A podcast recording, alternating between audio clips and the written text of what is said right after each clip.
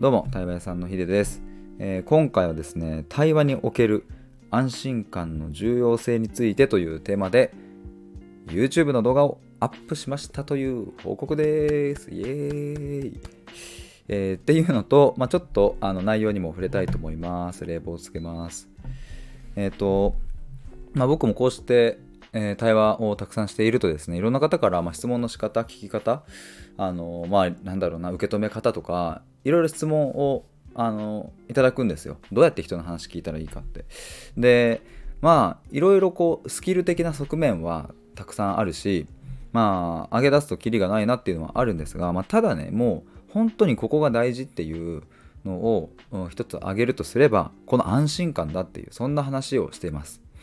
だからあのもちろん問いの立て方だったり、うん、相手のその質問をどう伝えるかとかねタイミングとか言葉選びとかそういうものもやっぱり、大事というかまあねそれがなきゃ対話できないっていうのはもちろんあるんですけどいやでもこの安心感を対話の場で作れてなかったら生み出せてなかったらどんなにスキルがあろうとどんなに質問がうまかろうと全く機能しないとか意味がないんですね。でやっぱあの僕が今までの経験上だとですねそういうスキルは身につけたりとか勉強したりとか、えー実践して磨いていくみたいな意識がある人は多いなとは思うんですけど一方でこの安心感にちゃんと注目してそこを生み出せてる人っていうのは、うん、あんまりいないんじゃないかなって、まあ、いないっていうのはその聞き手のお仕事されている方の中でね。でこの安心感っていうのは表面的ななんかこう笑顔でとかなんかそういう話でもないかったりしてだから一見ねこう優しく笑顔で柔らかい言葉で聞いている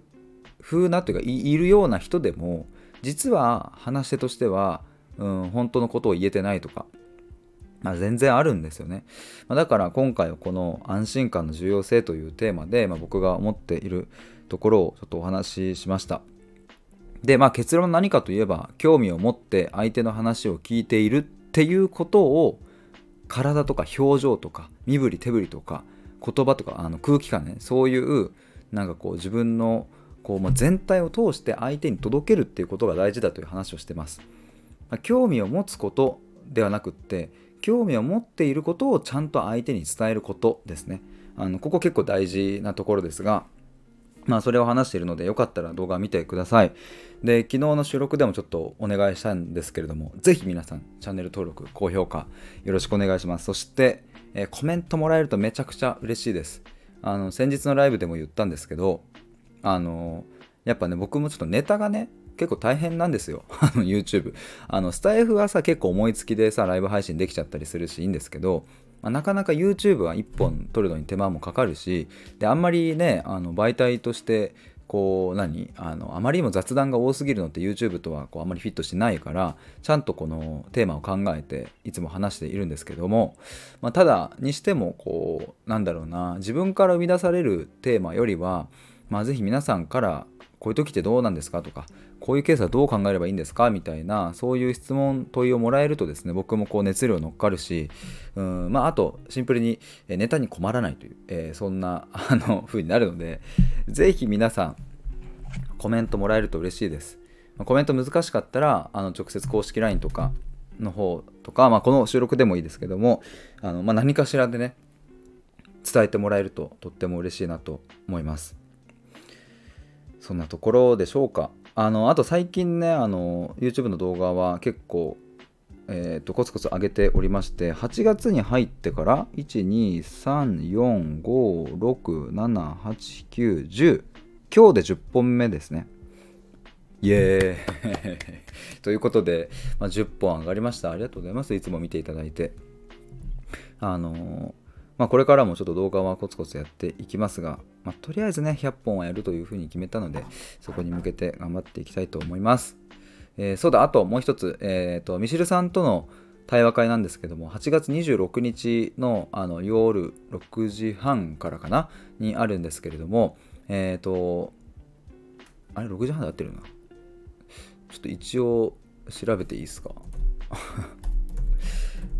ここでやっちゃうっていうね。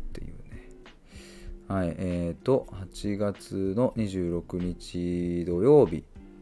の、うん、6時半からですね。9時半まで。で、会場は22時までなので、まあ一応延長してもそこの時間までですね、えー、やります。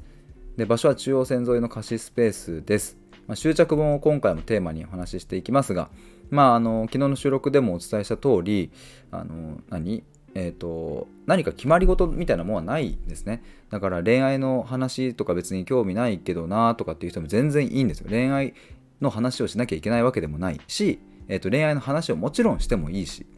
だし、執着本がテーマですけども、執着の話をしなきゃいけないわけでもないし、前回もですね、対話会の時、えー、信頼がこう話題に上がったり、愛が話題に上がったりとか、まあ、もうちょっと身近な、えー、テーマが話題に上がったりとか、まあ、あと没頭と俯瞰とかねそういう、ものが話題に上がったりいろんなテーマで話していますだからあのこんなテーマその場にそぐわないかなみたいなことはあの思わなくて大丈夫でむしろそぐわないかなって思うようなテーマがあるだったらむしろそれ欲しいぐらいです。あの絶対面白いので。え、そんなテーマでその角度から来るみたいな、もうむちゃくちゃ興奮するので、えー、ぜひあのそういう方もあの参加してほしいなと思います。えっ、ー、と、一応参加されたい方はですね、僕の公式 LINE から、ミシルさんと、えー、僕の対話会に参加したいですと一報くだされば OK ですので、えその後ちょちょこっとこう事前アンケートみたいなのをお送りさせていただきます。えー、では、えー、参加お待ちしてますのでよろしくお願いします。以上です。バイバーイ。